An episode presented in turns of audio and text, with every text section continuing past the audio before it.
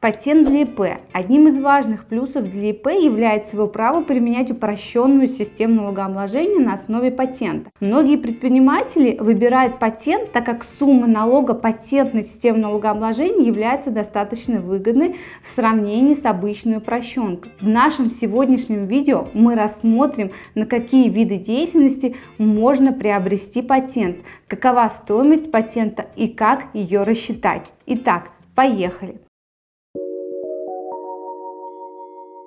Патент для ИП – это по сути фиксированная стоимость налога, которая платится за определенные виды деятельности.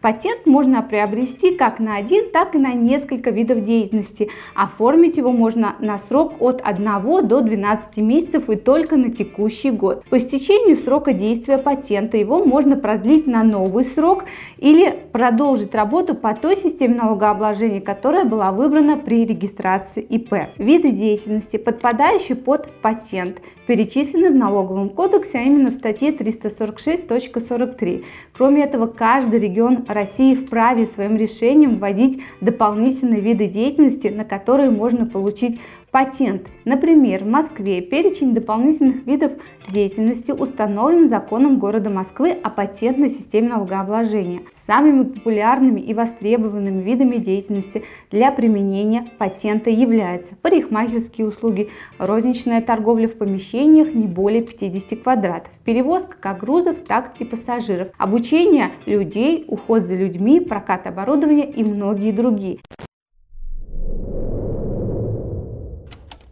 Стоимость патентной системы налогообложения для индивидуальных предпринимателей зависит от выбранного вида деятельности и субъекта РФ, в котором ИП стоит на учете. В зависимости от субъекта меняется и возможный потенциальный доход, который также влияет на расчет. Стоимость патента для ИП рассчитывается по ставке 6% от возможного потенциального дохода по выбранному виду деятельности вашем субъекте. Формула расчета проста. Берем согласно вашему субъекту возможный потенциальный доход по существующему виду деятельности за текущий год и умножаем сумму на 6%. Полученная сумма будет являться требуемой суммой к оплате за пользование патентом за год. В случае оформления патента на срок от 6 до 12 месяцев оплату можно осуществить двумя платежами. В размере 1 трети суммы налога в срок не позднее 90 календарных дней после начала действия патента, а оставшуюся сумму в размере 2 трети суммы налога в срок не позднее срока окончания действия патента. В случае оформления патента на срок менее 6 месяцев оплата производится в полном размере и в срок не позднее срока окончания действия патента. Важно, если вы решили применять ПСН, то ваша прибыль с начала календарного года по всем видам вашей деятельности не должна превышать 60 миллионов рублей. Несоблюдение этого правила влечет за собой отмену патента налоговыми органами в одностороннем порядке.